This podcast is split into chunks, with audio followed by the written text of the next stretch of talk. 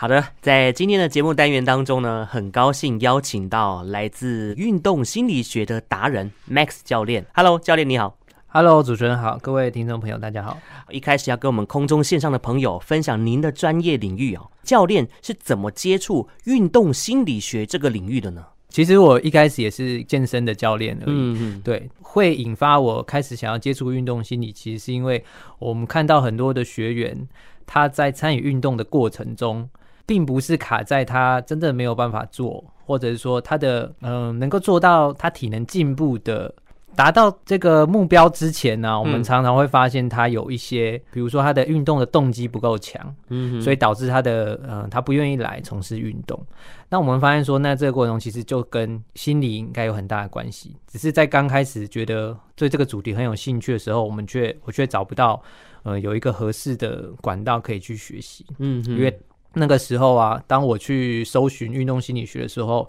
大部分都是说，哦，那在台湾，在我们运动心理的培养上面，你必须要进到学校里面，先去有一个心理学的背景，是，然后才可以呃得到一个学位之后，才有机会去考所谓的像运动心理师这样的角色。嗯，嗯，那对于我这种可能是半路出家的人来说。它是一个门槛非常大的一个障碍，是对。那后来在了解它之后，发现它是从另外一个角度出发，就是它是从运动心理的教练的技术，怎么样去帮助一般人或是运动员这个角度去做一个培养。然后那时候就很有兴趣，就是他可以先从怎么样去帮助人的技术为出发点。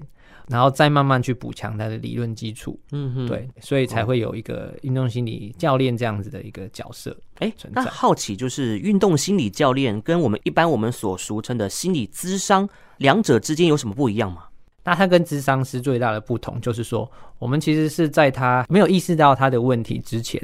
我们先去用。教练的技术，先去教他一些技巧，嗯，跟技术，帮助他从预防的角度，先去在他遇到一些呃关卡或者心理需要调整的时候，他就能够马上的运用这些技术，嗯哼。所以，我们是如果说要提到最大的差别的话，我们可能是比较防患于未然，对，比较预防的角度，然后比较主动的去找一些。还没有问题发生的一般人，的确有在现在的社会当中，心理跟情绪所引发出来的问题还蛮多的哦。哦，像近期有一些时事的发生，就是跟情绪的关卡有关。那如果呢，要像一位杰出的运动选手一样，拥有强大的心理素质跟这个毅力的话，Max 教练你怎么看待呢？因为运动是有一些跟竞技是有相关联的比赛，对比赛啊，嗯、其实。在这个运动员的过程中，他本来在从小就面对很多的竞争，嗯，很多的压力，对，哦，那他在这个过程中，其实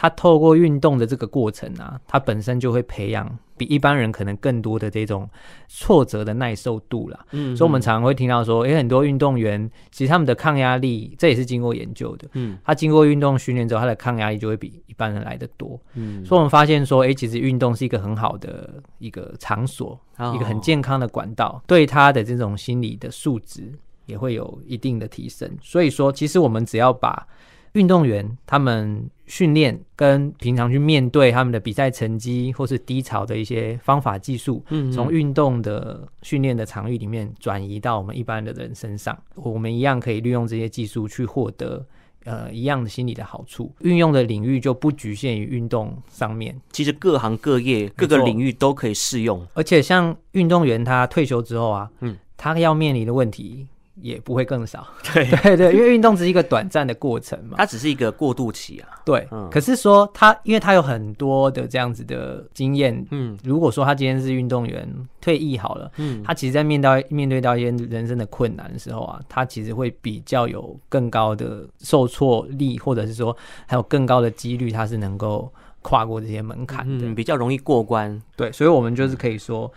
这个我们只要去学习运动员他在这个训练过程怎么样去面对这些心理的挑战，嗯，对我们一般人会有帮助。遇到压力的话，最好的方式就是跟他和平共处，而不是去逃避压力。对，那这个相关具体的作为有没有什么实际的案例，会从生活当中的一些小细节，可以带领听众朋友一起来战胜这一块呢？比如说面临到压力这个状态，对不对？嗯，因为我们会知道压力它是我们必须承受的，它是必经的过程，必经的过程，因为人没有一帆风顺到终点的。对，所以说我们我们从出生就在面对压力，不同时期有不同的压力，各种各样的压力。嗯，好，那其实我们的生物在本能上面，我们有一个战逃反应。嗯嗯，就是说我们面临到一个很大压力的时候，我们是战斗面对它，或者是逃跑，我们远离它。嗯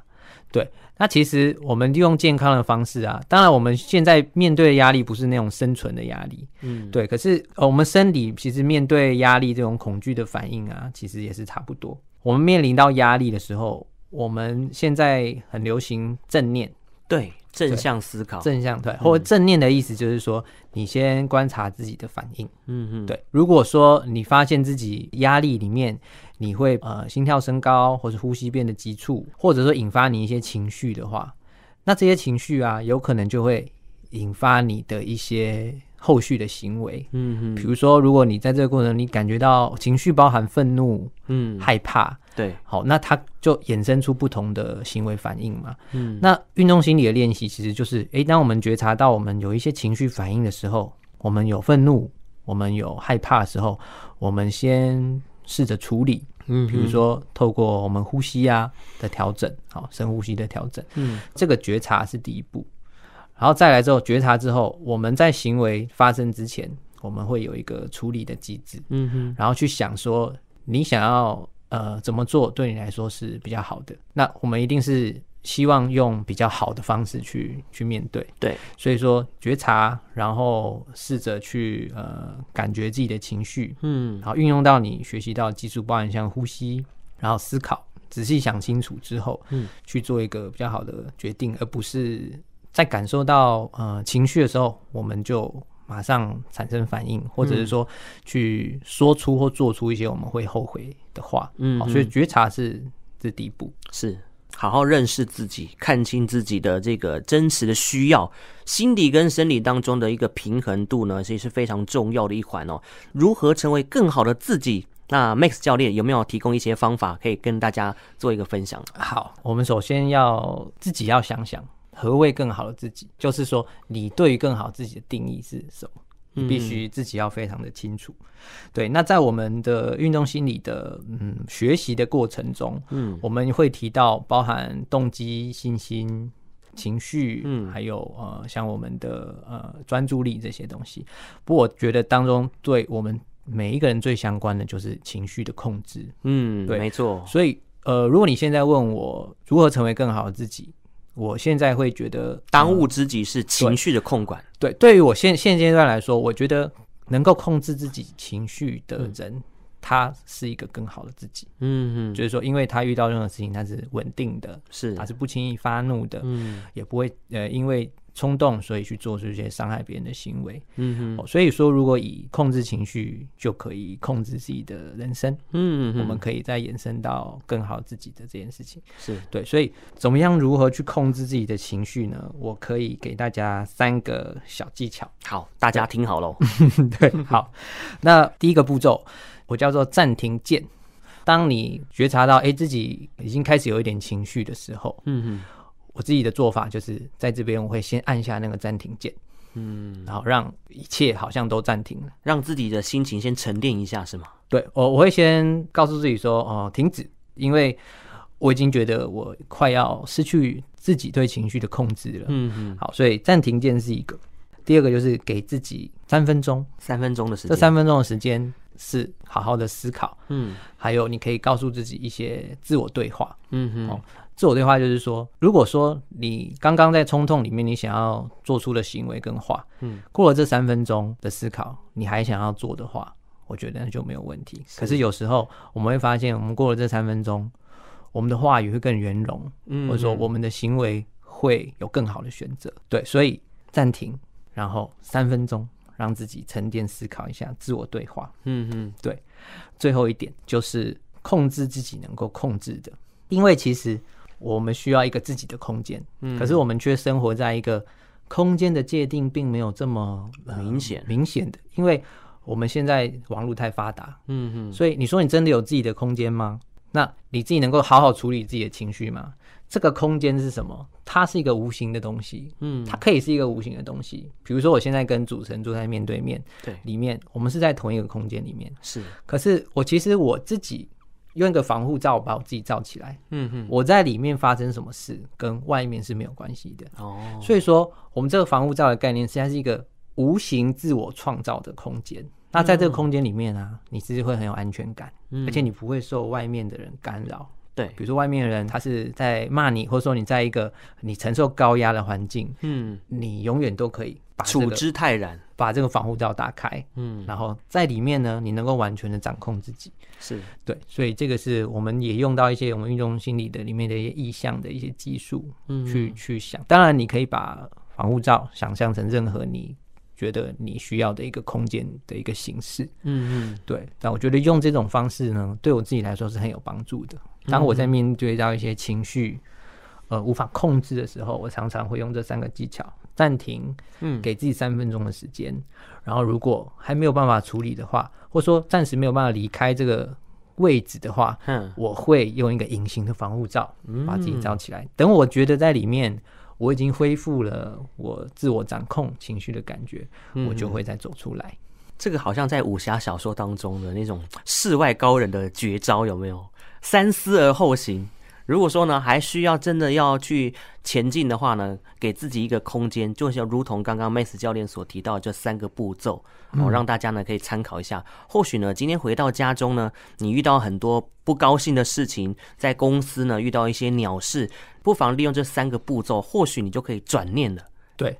转念，然后对别人啊，或者对自己啊，嗯，其实你也是更善待自己。哦，对，因为你不会让自己陷入情绪当中，嗯，对，所以我觉得要成为更好的人，就是能够更好的对自己，也更好对别人的时候，其实我们就心里不会产生太大健康的问题，嗯，对，先从处理情绪开始吧。那像刚刚 Max 教练提到的这三个步骤当中，其实并没有要我们听众朋友说，遇到任何负面的情绪要用容忍的方式，对不对？没错，忍耐久了之后呢，嗯、总有一天会像火山爆发一样，就更糟糕了，一发不可收拾。所以我们都知道，容忍有一个限度，对不对？对。所以，假设你今天回家，嗯，结果你的老婆小孩做了一件不开心的事情，你一直忍着，嗯，那迟早有一天你没有反应出来，你自己也会爆炸炸锅。平常就要就适时的能量释放了，对，就像地震一样。对，所以说你你平常的一些释放啊，像运动心理这个东西，它是需要透过练习的，嗯、不是说你今天我说刚了三个步骤，你就马上能够做得出来，嗯哼，而是不妨你记起来之后，能够试着先从第一个步骤开始，循序渐进。对对对，那等到你慢慢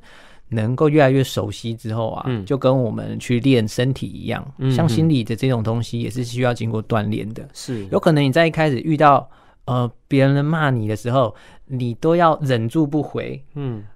可是如果当你经过这样子的训练之后，其实你并不是忍住，嗯，而且你是发现你其实不需要回复，不需要在意，对，嗯、不需要在意，或者是说，其实你可以把负面的话语变成正面的，反而对你来说是一种鼓励，嗯、这个也是可以练习的。所以哦，这个运动有好处多多，以往都是跟健康生理有关，现在连心理都可以变得更强大。更健全，对，所以呢，希望大家呢听完这一集呢，都可以好好的来做一个人生的规划哦。今天呢，非常开心邀请到的是我们 Max 教练在空中的分享，谢谢卢卡斯，谢谢大家，谢谢。